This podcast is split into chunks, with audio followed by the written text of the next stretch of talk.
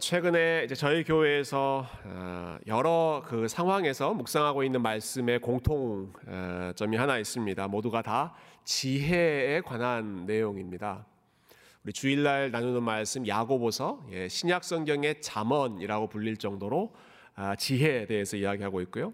우리가 지난주 금요 집회 때는 솔로몬이 왕이 된 후에 제일 먼저 구했던 것이 무엇이었다? 지혜, 듣는 마음, 지혜로운 마음을 하나님께 구했다.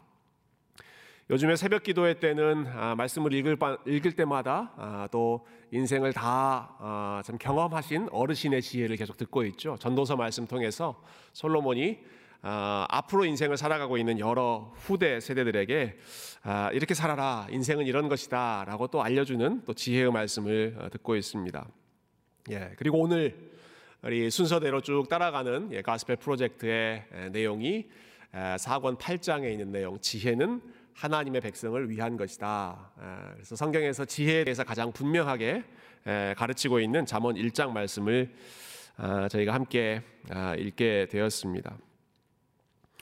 여러분, 이처럼 성경이 지혜를 무척 강조하고 있고요, 또 지혜로운 삶을 살라고 가르치고 있는데요.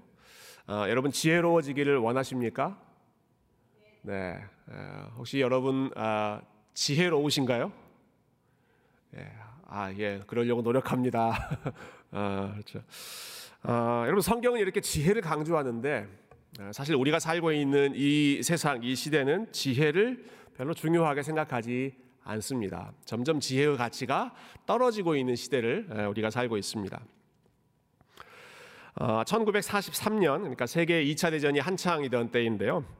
제가 자주 언급하는 C.S. 루이스 교수님이 영국에 있는 대학 더럼이라고 하는 대학에서 한 4번의 그 강의를 하셨습니다. 그 책이, 그 강의 내용이 책으로 출판됐는데 영어로는 The Abolition of Man, 한국말로는 인간 폐지라고 하는 제목으로 번역이 됐습니다. 인간 폐지, 인간성이 폐지되고 있는 것이 무엇인가 하는 내용을 다루셨는데요. 근데 이 강의에서 이분이, 그러니까 당시니까 1940년대죠. 당시, 그래도 본인이 살고 있는 그 현대의 사람들과 그보다 훨씬 이전에 살았던 사람들 사이에 아주 큰 차이가 있다 하는 것을 비교하셨습니다. 그 내용을 제가 먼저 한번 읽어드릴게요. 조금 내용이 복잡하긴 하지만 한번 들어보세요. 이전 시대에 중요하게 여겼던 지혜와 오늘날의 기술의 차이는 이것입니다. 그러니까 이전 시대에는 지혜를 중요하게 여겼고 지금은 뭘 중요하게 여긴다는 것일까요? 기술을 중요하게 여긴다라는 말이죠. 근데 그 둘의 차이가 이렇다는 것입니다. 과거에는 지혜로운 사람들에게 있어서 중요한 문제가 어떻게 하면 인간의 영혼을 현실, 리얼리티에 적응하도록 만드는가, 이것이 그들의 고민이었고 여기에 대한 해결책은 지식, 자기훈련, 덕, 이러한 지혜를 추구했습니다. 과거에 그랬다는 것입니다. 반면 오늘날 중요한 문제는 어떻게 하면 현실을 사람들이 원하는 바램들에 굴복시킬 것인가, 이것이 오늘날 씨름하고 있는 문제이고 여기에 대한 사람들이 제시하는 해결책은 테크닉입니다. 굉장히 중요한 말인 것 같은데 조금 애매모호한 그런 부분이 있습니다. 두 개를 비교하는 거예요. 과거에는 사람들이 어떻게 살았는가, 자연, 상황, 본인에게 주어진 운명, 그런 것에 내가 어떻게 잘 적응하며 살 것인가, 이게 사람들에게 중요했고 그래서 사람들에게 쌓으려고 했던 것이 지혜였다는 것입니다. 어떻게 이 상황에 잘 적응하지? 어떻게 운명을 잘 받아들이지? 어떻게 이 세상에 돌아가는 이 이치에 내가 잘 따라갈 것인가 하는 것이 지혜를 추구하는 옛날 사람들의 모습이었다면 지금은 어떻게 하면 나에게 주어진 이 현실을 내가 원하는 wish, 거기에 굴복시킬 것인가. 내가 현실에 적응하는 것이 아닙니다. 상황을 나의 wish, 나의 소망에 굴복시키는 것입니다. 그렇게 하기 위해서 사람들이 추구하는 것이 무엇인가? 테크닉이다. 테크닉이다. 더 좋은 기술, 더 발전된 기술을 통해서 여러 가지 것을 나의 wish, 나의 소망을 만족시키는 그 도구로 자꾸자꾸 바꾸려고 한다라는 것이죠. 과거에는 지혜가 중요했었지만 지금은 테크닉, 기술이 중요해지고 있다. 여러분 1943년에 이런 이야기를 하셨다면 지금 2022년, 지금은 얼마나 더더욱 그렇게 됐습니까? 얼마나 사람들이 이 세상을 살아가는 지혜보다는 쉽게 이용할 수 있는 기술의 발전에 더 목숨을 걸고 있는 상황이죠. 인생을 살아가는 지혜보다는 나의 현실을 곧바로 도움을 줄 수 있는 유용한 테크닉, 기술에 사람들이 관심을 가지고 있다는 것입니다. 여러분 이런 차이를 단적으로 보여주는 현상 중에 하나가요, 이 시대에 누가 더 큰 권위를 가지고 있는가 하는 질문을 던져보면 지금 사람들이 뭘 중요하게 생각하는가 하는 것을 알 수 있습니다. 누가 가장 큰 권위를 가지고 있는가? 여러분 과거에는 지혜가 중요했습니다. 삶의 지혜가 중요했습니다. 살아가다가 모르는 것이 생겼다. 그러면 누구에게 찾아갔을까요?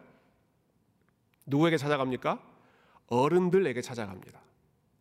인생을 먼저 사셨던, 삶의 지혜가 쌓였던 어른들에게 가서 어떻게 해야 됩니까? 라고 지혜를 구했죠.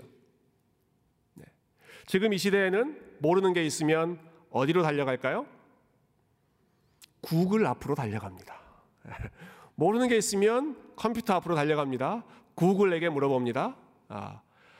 과학기술을 빨리빨리 캐치업하고 있는 젊은 사람들에게 물어봅니다. 컴퓨터를 어떻게 사용해야 되는지, 스마트폰을 어떻게 사용해야 되는지, 이 복잡한 이 기술 문명을 어떻게 따라가야 하는지에 대해서 어른들이 권위를 가지고 가르쳐주는 것이 아니라 빨리빨리 그 기술을 습득할 수 있는 젊은 세대에게 더 무게중심, 권위가 더 많이 부여되고 있는 그런 시대가 되고 있죠.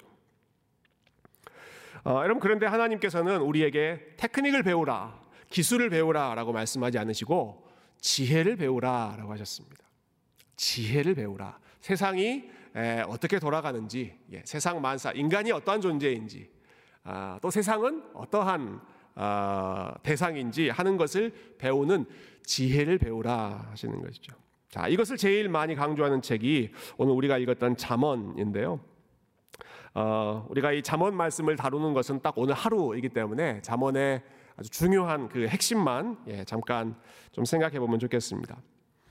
우리 잠언 1장 1절 한번 같이 다시 한번 읽어볼까요? 잠언 1장 1절 시작. 다윗의 아들 이스라엘 왕 솔로몬의 잠언이라. 자, 이 잠언을 지은 사람이 누구인지 나오죠? 누가 지었습니까? 솔로몬, 다윗의 아들 이스라엘 왕 솔로몬의 잠언이라. 물론 잠언에 또 다른 사람들의 그 지혜로운 말들도 들어 있습니다만은 대부분은 다 이 솔로몬이 깨우친, 또 하나님께서 지혜 주신 것을 같이 나누고 있는 내용입니다. 자, 이 지금 잠언을 가르치고 있는 사람은 솔로몬인데요. 그러면 이 잠언의 말씀을 듣는 사람, 이 솔로몬은 지금 누구에게 이 말씀을 하고 있을까요? 누구? 자식들한테. 맞습니다. 자식들한테 하고 있습니다. 1장 8절 한번 보세요. 1장 8절. 내 아들아, 내 아비의 훈계를 들으며 내 어미의 법을 떠나지 말라. 솔로몬이 누구에게? 내 아들아, 내 아들아. 8절에도 그렇고요, 10절에도 내 아들아, 15절에도 내 아들아. 계속해서 내 아들아. 물론 이 아들이라고 하는 말에는 후대 세대를 살아가는 모든 후손들이 다 포함될 수도 있겠지만 1차적으로는 솔로몬의 아들, 솔로몬의 자녀들, 지금 왕의 아들로 태어나서 살아가고 있는, 앞으로 이 나라를 다스려야 할, 그래서 지혜가 누구보다 필요한 그 사람들에게 솔로몬이 지혜는 이런 것이다 가르쳐주는 것이죠. 자기 아들들이 좋은 왕이 되기를 바라는 마음에서, 그리고 자기 자녀들이 정말 하나님 주신 삶을 올바로 지혜롭게 살기를 바라는 그런 마음에서 지금 잠언의 말씀을 들려주고 있는데요. 조금 더 구체적으로 왜 이 잠언을 썼는가 하는 그 목적, 이 잠언을 쓴 목적이 2절부터 4절에 나옵니다. 우리 한 번 더 2절부터 4절 말씀을 같이 한번 읽어보겠습니다. 시작. 이는 지혜와 훈계를 알게 하여 명철의 말씀을 깨닫게 하며 지혜롭게 공의롭게 정의롭게 정직하게 행할 일에 대하여 훈계를 받게 하며 어리석은 자를 슬기롭게 하며 젊은 자에게 지식과 근신함을 주기 위한 것이니. 아멘. 네. 내가 너에게 지금 잠언 이 지혜의 말을 들려주는 이유는 이러한 것들이 네 삶에 맺히기를 원하기 때문이다 라고 이야기하는 거죠. 근데 솔로몬이 얘기하고 있는 내용들, 언급하고 있는 그 리스트들을 보면 이건 다 성품과 관련된 것들입니다. 성품, 인격, 성품과 관련된 내용. 지혜롭다, 공의롭다, 정의롭다, 정직하다. 내 아들아, 네가 이러한 삶을 살기를 원하는 마음에서 내가 이 지혜의 말을 너희들에게 전한다. 예. 모두가 이게 지금 다 성품과 관련된 내용입니다. 그러니까 지혜로워진다라고 하는 것이 어떠한 지적인 문제, IQ가 높아지는 그러한 문제를 지금 이야기하는 것이 아니라 하나님이 기뻐하시는 그러한 마음, 성품, 인격, 그것을 잘 쌓아가는 것이 지금 솔로몬이 가장 원하고 있는 이 잠언의 기록 목적이었다는 것입니다. 여러분, 제가 중고등학교 때 우리 교회에서 신앙생활 하면 우리 어르신들이 또 우리 선생님들이 잠언을 많이 읽으라 이렇게 조언을 해주신 분들이 많으셨습니다. 중고등학생들에게 잠언을 많이 읽어라. 특히 잠언이 굉장히 그 장 구성이 아주 오묘합니다. 잠언이 총 31장으로 되어 있습니다. 31장. 그래서 날짜에 맞게 하루에 오늘이 12월 며칠이죠?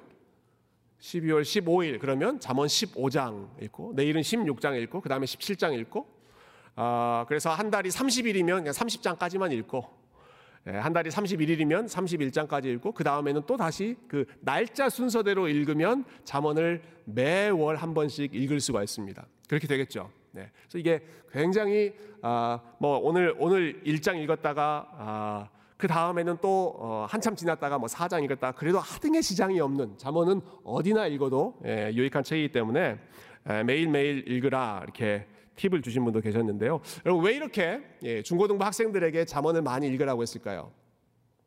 지혜로워지라고.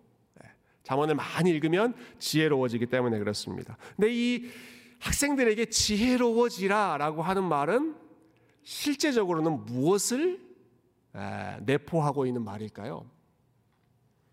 공부 잘하라는 말입니다. 중고등부 학생들에게 잠언 너희들 열심히 읽으면 지혜로워진다라고 하는 말은 잠언을 열심히 읽으면 너희들 공부 잘할 수 있다, 그리고 좋은 학교 들어갈 수 있다라고 하는 그러한 부모님들의 바람일지 선생님들의 바람일지는 모르겠지만 열심히 이런 내용들을 강조하셨던 기억이 납니다. 지혜를 가르치는 잠언 말씀이지만 우리는 그것조차도 테크닉으로 바꾸려고 하는 아주 놀라운 은사를 가지고 있는 거죠. 조금 전에 지혜와 테크닉은 다르다고 그랬잖아요. 테크닉, 스킬, 어떤 그 지적인 부분과 지혜는 다른 부분인데, 잠언을 열심히 읽어야지 하면서도 궁극적으로는 내가 좀 더 똑똑해져서 또 좋은 성적을 얻어야 하지 하는 그러한 마음으로 이 말씀을 이용할 때가 참 있다라는 모습을 다시 한번 기억하면서 그때 생각이 좀 났습니다. 그때 참 잠언을 열심히 읽으라는 말씀 많이 들었던 기억이 나는데요. 여러분, 잠언이 가르치는 지혜는 이미 말씀드렸지만 테크닉이 아니라 성품이고, 그리고 잠언이 이 잠언 31장의 모든 내용이 가르치는 그 하나님의 지혜, 하나님께서 가르치고자 하시는 그 지혜를 한마디로 요약한다면, 저는 우리가 자주 부르는 찬양, 그 소원이라고 하는 찬양에 있는 가사라고 생각합니다. 거기 보면 이런 가사가 있죠. 나의 작음을 알고 그분의 크심을 알며. 나의 작음을 알고 그분의 크심을 아는 것, 이게 잠언의 계속 반복되는 말씀을 통해서 우리에게 귀에 못이 박히도록 들려주고자 하는 메시지였습니다. 너의 작음을 알고 너의 무지함을 알고 대신에 하나님의 크심, 하나님의 지혜로움을 인정하고 기억하라 라고 하는 것이죠. 자, 4절을 한번 다시 보시죠. 자, 4절 보시면 조금 전에 읽었습니다마는 잠언의 목적을 4절에서 이렇게 이야기해요. 예. 어리석은 자를 슬기롭게 하며 젊은 자에게 지식과 근신함을 주기 위한다. 그 히브리어 그 시나 잠언에 자주 그 사용되는 방법인데요. 이게 병행법이라고 부릅니다. 비슷한 거 두 가지를 같이 이야기하는 거예요. 비슷한 주제 두 가지를 병행해서 하나의 쌍으로 묶어서 이야기를 하는 겁니다. 어리석은 자를 슬기롭게 하며 한편에서 그렇게 이야기하고요. 다른 편에서는 젊은 자에게 지식과 근신함을 주기 위한 것이다. 지금 두 개를 쌍으로 병행한다고 그랬죠? 그러면 어리석은 자는 어떤 사람들입니까? 젊은 자입니다. 어리석은 자, 젊은 자. 아까 제가 앞에서 말씀드렸죠. 이 시대는 젊은 자가 더 그 파워를 가지고 있는 시대이지만 솔로몬의 세상, 또 하나님이 생각하시는 그 세상, 또 전통적인 우리의 사회에서는 젊은 자라고 하는 것은 사실 어리석은 자, 지혜가 필요한 자라는 것이죠. 네, 지금 저에게 그 쏟아지는 눈빛이 우리 나이가 좀 드신 분들이 맞아 하는 예, 그런 그 지지를 보여주시는 것 같고, 좀 젊은 분들은 약간 예, 의심의 눈초리를 보여주시는 것 같아요. 여기 젊은 자라고 하는 말이 사실은 히브리어에는 어린 자라는 뜻입니다. 어린 자, 나르라고 하는 단어가 소년, child, 뭐 어떤 때는 17세 이하의 네, 젊은 우리 청소년들 이렇게 지칭하기도 하는데요. 예, 젊은 자, 어리석은 자, 경험이 부족한 자는 지혜로운 자가 아니라 반대편에 있다라는 것입니다. 여러분 국어사전에 보면 어리석다라고 하는 단어와 어리다라고 하는 단어가 원래는 같은 단어였다고 그래요. 어리석다와 어리다는 같은 단어였는데 나중에 시간이 가면서 이 의미가 어리다는 그냥 나이와 관련된 것만으로, 어리석다는 좀 지혜와 관련된 그러한 의미로 바뀌게 되었는데요. 원래 이게 같은 뜻이었다는 것을 잘 보여주는 그 자료가 하나 있습니다. 우리 세종대왕께서 만드신 훈민정음에 보면 별개 막 다 나오죠. C.S. 루이스도 나왔다가 세종대왕도 나왔다가. 오래전에 그 국어책에서 보셨던 거 아니세요? 나란 말씀이 둥기게 달아 나라의 말이 중국과 달라서 문장화로 서로 삼았디 아니할세, 문자가 서로 통하지 아니하기 때문에 이런 전차로, 이런 이유로 어린 백성이 여기서 어린 백성이라고 하는 말은 무슨 뜻일까요? 예, 어리석은 백성이라고 하는 뜻입니다. 나이가 어린 어린이들이가 아니라 어린 백성이, 그것은 지혜가 부족한 어리석은 그러한 백성이 말하고자 하는 것이 있어도 마음껏 표현할 수 없기 때문에 이런 연고로 28개의 글자를 만드니 열심히 익히고 배워서 뜻을 잘 펴라. 이게 우리 세종대왕, 위대한 세종대왕님의 지혜이지 않습니까? 어리석다라고 하는 것은 어리다라고 하는 것과 일맥상통하는, 서로 교환되는 그런 뜻이었다라는 것입니다. 왜 어리다라고 하는 것이 어리석다와 연결되는가? 그 이유는 어린 사람은, 잠언 1장에 나와 있는 젊은 사람은 아직 지혜가 부족하고 아직 진리를 분별하지 못하고 아직 확고한 진리 위에 서 있지 않기 때문에 유혹이 있을 때마다 이리 흔들리고 저리 흔들리는, 왔다 갔다 계속 흔들리며 요동하는 그러한 불안한 모습을 보이기 때문에 어린, 또 젊은 자들을 성경은 특별히 이 솔로몬은 어리석은 자다라고 했습니다. 특히 이 단어, 이 어리석은 자라고 한 단어가 히브리어 원어로 참 재미있는 의미를 가지고 있습니다. 히브리어로는 페티라고 한 단어인데요. 이 단어의 의미가 정말 멋있는, 또 아주 그 통찰력이 있는 단어예요. 그 단어의 뜻은 모든 것에 열려 있으나 아무 것에도 헌신되지 않았다 하는 의미가 이 단어에 담겨 있답니다. 어리석은 자, 어린 자, 어리석은 자는 어떤 뜻인가? Open to everything, 모든 것에 열려 있으나 but commit to nothing, 그 어떤 것에도 헌신하지 않는. 그러니까 옆에서 이렇게 이야기하면 그쪽으로 오픈돼서 쫙 갔다가 또 다른 쪽에서 다른 그런 소리가 들리면 또 그쪽으로 확 몰렸다가 그러면서 어디에도 딱 확고하게 서 있지 않고 이리저리 왔다 갔다 하면서 계속 마음이 흔들리는 그런 불안한 상태가 이 어리다, 어리석다라고 하는 단어의 뜻이라는 것이죠.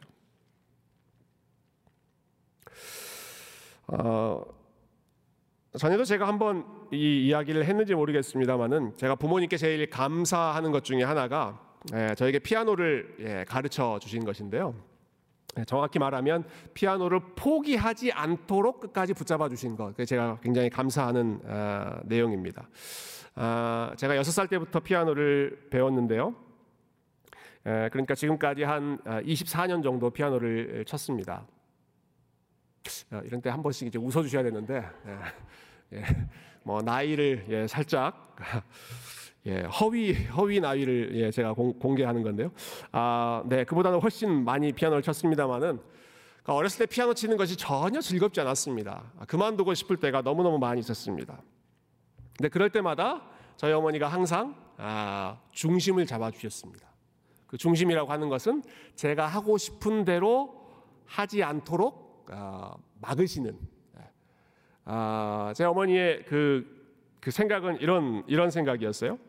아이들은 어차피 자기가 하고 싶은 것만 좋아하고 하기 싫은 것은 안 하고자 하는 하기 싫은 그러한 마음이 있는데, 그래서 좋은 게 있을 때는 확 하다가 흥미가 좀 떨어지면 그만두고, 또 다른 거 관심이 생기면 또 딱 그거 하다가 흥미가 떨어지면 또 그만두고, 이런 식으로 open to everything, 모든 것에 열려 있지만 commit to nothing, 정말 해야 될 것에는 아무것도 뿌리를 내리고 하지 않는 것이 어린아이들의 그러한 마음이기 때문에 애들의 마음에 그냥 다 맡겨놨다가는 아무것도 못 배운다 하는 게 제 아내가 아니라 저희 어머니의 그 교육 철학이었던 것 같아요. 그래서 제가 하기 싫다고 해도 계속 배워라, 조금만 더 참고 또 해라. 그래서 제가 결국은 피아노를 칠 수 있게 되었는데, 어린아이의 본성만이 아니라 인간의 본성을 잘 이해하신 것이죠. 자, 이것이 재미있으면 거기에 확 빠졌다가 저게 또 재미있으면 저쪽으로 확 몰렸다가, 그러면서 이리저리 요동하면서 중심을 잡지 못하는 인간의 불안한 모습 말입니다. 그래서 재미있는 것, 흥미로운 것에는 계속해서 관심을 갖지만 정말 지켜야 할 유익한 것에 대해서는 커밋하지 않는, 헌신하지 않는, 그것을 가리켜서 솔로몬은 어리석은 자라고 부르고 있는 것입니다.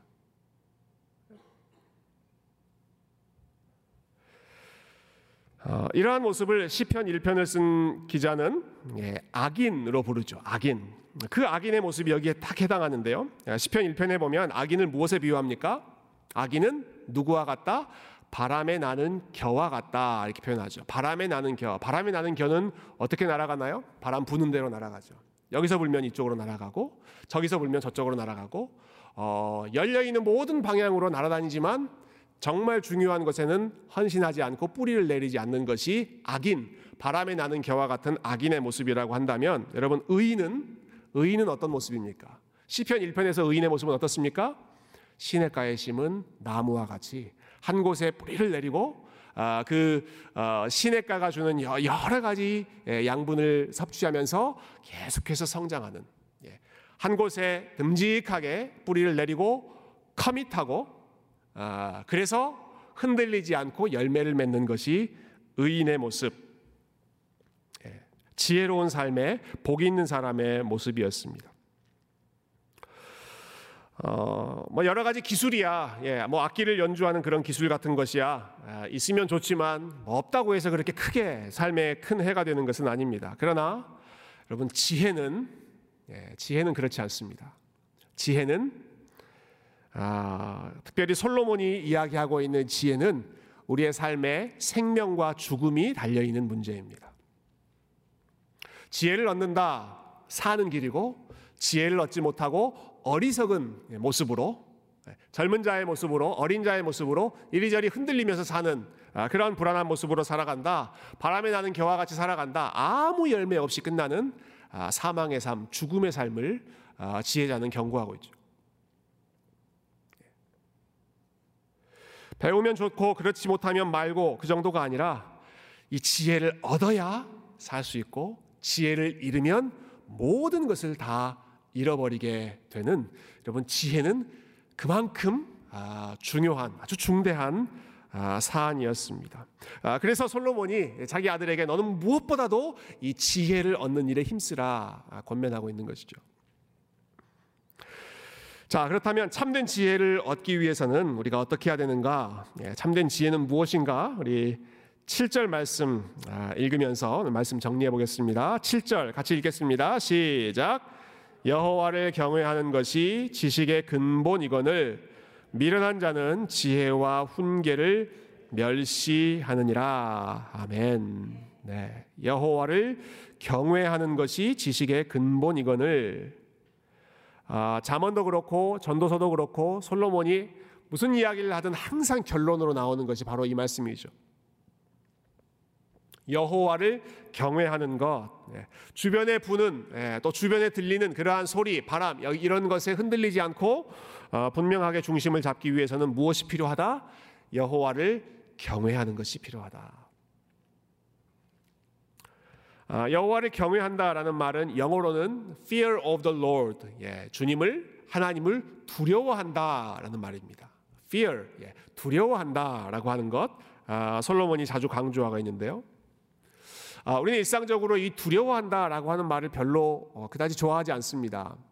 두려워한다, fear는 좀 부정적인 어감이 좀 많이 담겨 있는 그런 단어입니다. 그래서 어떤 분들은 우리가 하나님을 두려워해야 된다라는 말을 들을 때 좀 마음속에 반감을 혹은 질문을 가지실지도 모르겠습니다. 이런 생각이 들 수 있죠. 아니, 하나님은 우리의 죄를 다 용서해 주시는 분 아니십니까? 하나님은 우리를 불쌍히 여기신다고 하지 않으셨습니까? 사도 바울은 우리를 더 이상 우리가 두려워하는 영에 사로잡혀 있지 않고 우리는 양자의 영, 자녀의 영, 하나님을 아버지로 섬기는 그러한 자유로운 영을 갖게 되었다라고 말하는데, 왜 자꾸 두려워하라, 왜 하나님을 이렇게 마치 무서워해야 되는 그러한 대상으로, 마치 잘못하면 가차없이 벌을 주는 그러한 두려운 분으로만 하나님을 그렇게 묘사합니까? 이렇게 반론을 제기하실지 모르겠습니다. 여러분, 한편으로는 맞는 말입니다. 하나님께서 우리를 사랑하셨고 우리에게 자녀의 영을 주셨습니다. 자녀의 영, 하나님을 아버지로, 하나님을 우리의 부모로 섬길 수 있는 성령 안에서의 자유함을 주셨습니다. 그러나 자녀가 되었다는 것은, 그러니까 앞으로 뭐 함부로 살아도 된다, 아무렇게나 살아도 된다라는 뜻은 절대 아니죠. 부모를 사랑한다라고 하는 것은 부모님을 존경하고 부모님께 순종하고 부모의 권위를 인정하며 살아가는 것, 여러분 그것이 참된 자녀의 삶, 정말 올바른 그런 자녀의 삶이 아니겠습니까? 저는 그런 면에서 우리말 성경이 성경을 참 잘 번역했다고 생각해요. 여러분, 영어는 단순히 fear of the Lord, 하나님을 fear하라 라고 이렇게 나와 있지만, 우리말은 그걸 어떻게 번역했어요? 경외라고 번역했습니다. 경외. 물론 한자로 번역했으니까 이렇게 하겠지만, 경외라고 하는 단어는 경, 이거는 존경하다, respect입니다. respect, 존경하다. 그분의 정말 귀함을 appreciate하다, 존경하다고요. 왜는 두려워하다라는 거죠. 그냥 무서워만 하는 그러한 두려움이 아니라 존경하면서 느끼는 두려움, 정말 사랑하면서 느끼는 두려움, 이게 하나님을 경외하는, 하나님을 두려워하는 성경적인 경외감입니다. 이 사실을 가장 잘 아는 사람이 다윗이었습니다. 다윗. 그래서 많은 분들이 좋아하는 시편 103편에 보면 진정한 경외가 무엇인가 하는 것을 우리가 볼 수 있는데요. 여러분, 10절부터 13절 말씀, 너무 귀한 말씀이니까 우리 한 번 더 같이 한번 읽어보도록 하십시다. 10절부터 시작. 우리의 죄를 따라 우리를 처벌하지는 아니하시며 우리의 죄악을 따라 우리에게 그대로 갚지는 아니하셨으니 이는 하늘이 땅에서 높음같이 그를 경외하는 자에게 그의 인자하심이 크심이로다. 동이 서에서 먼 것 같이 우리의 죄과를 우리에게서 멀리 옮기셨으며 아버지가 자식을 긍휼히 여김같이 여호와께서는 자기를 경외하는 자를 긍휼히 여기시나니. 아멘. 예. 여러분, 이 시편은 다윗이 하나님의 은혜를 그 어떤 시보다 더 풍성하게 찬양했던 그러한 시입니다. 하나님 어떤 분이신가? 하나님은 우리를 너무너무 잘 용서해 주시는 분이시다. 다윗이 그렇게 이야기하죠. 예. 우리의 죄 지을 때마다 하나님이 처벌하시는 분이 아니라, 죄악을 따라 하나님이 그대로 갚으시는 분이 아니라, 하나님은 오히려 우리를 능히 속히 용서하시는 분이시다. 하나님이 얼마나 우리를 불쌍히 여기시는지, 하나님이 얼마나 우리를 긍휼히 여기시면서 우리의 좋은 아버지가 되시는 분이신지, 얼마나 인자한 사랑에 풍성한 아버지가 되시는지를 가장 풍성하게 노래하는 그 시편이 이 시편 103편입니다. 그 은혜를 입은 우리가, 하나님으로부터 이러한 값없는 은혜, 넘치는 은혜를 입은 우리가 그러면 하나님께 어떤 반응을 보여야 하는가, 여기에 대해서 다윗이 사용했던 표현이 우리는 그를 경외해야 한다라고 이야기합니다. 경외해야 한다. 영어식 표현을 쓴다면 우리는 하나님을 두려워해야 한다라는 것이죠. 근데 어떤 상황에서 두려워해야 된다라고 이야기해요? 우리가 하나님 앞에 이렇게 죄를 범했지, 하나님이 우리를 이렇게 벌 주시면 어떡하지 하는 그러한 두려움이 아니라, 하나님으로부터 벌 받을까 봐, 책망 받을까 봐, 인생이 망할까 봐 하는 그러한 두려움이 아니라 용서받은 자로서의 두려움입니다. 하나님은 우리를 마치 아버지가 자녀를 불쌍히 여기신 같이 우리를 불쌍히 여기신다. 우리의 연약함을 불쌍히 여기신다. 우리의 죄를 마치 동의서에서 먼 것처럼, 아예 아무 일이 없었던 것처럼 긍휼히 여기시고, 새로운 길을 하나님께서 열어주시고, 우리를 전적으로 하나님께서 용서해 주시고, 우리가 지었던 모든 허물을 다 잊어버리실 정도로 하나님 그토록 우리를 불쌍히 여기시는, 긍휼히 여기시는 분이다. So, what shall we do? 그래서 우리는 어떻게 살아야 할 것인가? 그 하나님의 은혜를 받은 사람들이라면 그러면 우리는 어떻게 살아야 될 것인가? 여호와를 경외하는 자에게, 하나님을 경외하면서, 이 경외함은 이미 말씀드렸지만 두려움에서 나오는, 어떠한 죄의식이나 불안함에서 나오는 그러한 두려움이 아닙니다. 이것은 하나님을 리스펙트하면서 나오는 경외입니다. 하나님을 감탄하면서 나오는 두려움입니다. 하나님의 선하심, 하나님의 인자하심, 하나님의 사랑, 하나님의 그 용서하심에 대해서 You're so amazing. 하나님 정말 하나님 너무너무 대단한 분이십니다. You're so amazing. You're so awesome. 하나님 정말 놀라운 분이십니다. 그 하나님의 은혜에 대해서 감탄하고 찬양하고, 그 하나님을 사랑하는 마음으로 두려워하는 것, 함부로 대하지 않는 것, 그 하나님의 은혜를 높이는, 여러분, 이것이 솔로몬이 경험했던 경외함이고, 다윗이 경험했던 경외함이고, 그리고 성경이 저와 여러분에게 가르치고자 하는 진정한 우리 하나님을 참되게 두려워하는, 하나님을 경외하는 마음인 줄로 믿습니다. 사랑하는 성도 여러분, 저와 여러분이 우리 하나님을 더 경외하는, 우리 하나님을 존경하며 사랑하며, 그리고 그 하나님을 합당한 예배로, 합당한 찬양으로 올려드리는 여호와를 경외하는 자 되시기를 주님의 이름으로 축원드립니다. 하나님이 우리의 창조주이시기 때문에 경외하고, 하나님이 우리의 구원자이시기 때문에 경외하고, 하나님이 자격 없는 우리의 아버지가 되어주셔서 한 걸음 한 걸음 세밀하게 인도해 주시기 때문에 그 하나님의 은혜, 그 하나님의 사랑에 생각하면 생각할 때마다 감사하고, 우리의 자격 없음 때문에 우리의 작음을 알고 그분의 크심을 알 때마다 우리 하나님을 참되게 경외할 수 있는 우리 귀한 새교회, 귀한 성도님들 다 되시기를 주님의 이름으로 축원드립니다. 함께 기도하겠습니다. 여러분 함께 기도하겠습니다. 우리 다시 한번 우리 기도할 때, 하나님, 우리 하나님을 경외하는 지혜를 저의 마음 가운데 주십시오. 기도했으면 좋겠습니다. 솔로몬이 잠언의 다른 구절에서 이렇게 권면하죠. 너는 마음을 다하여 여호와를 신뢰하고 내 명철을 의지하지 말라. 너는 범사에 그를 인정하라. 그리하면 내 길을 지도하시리라.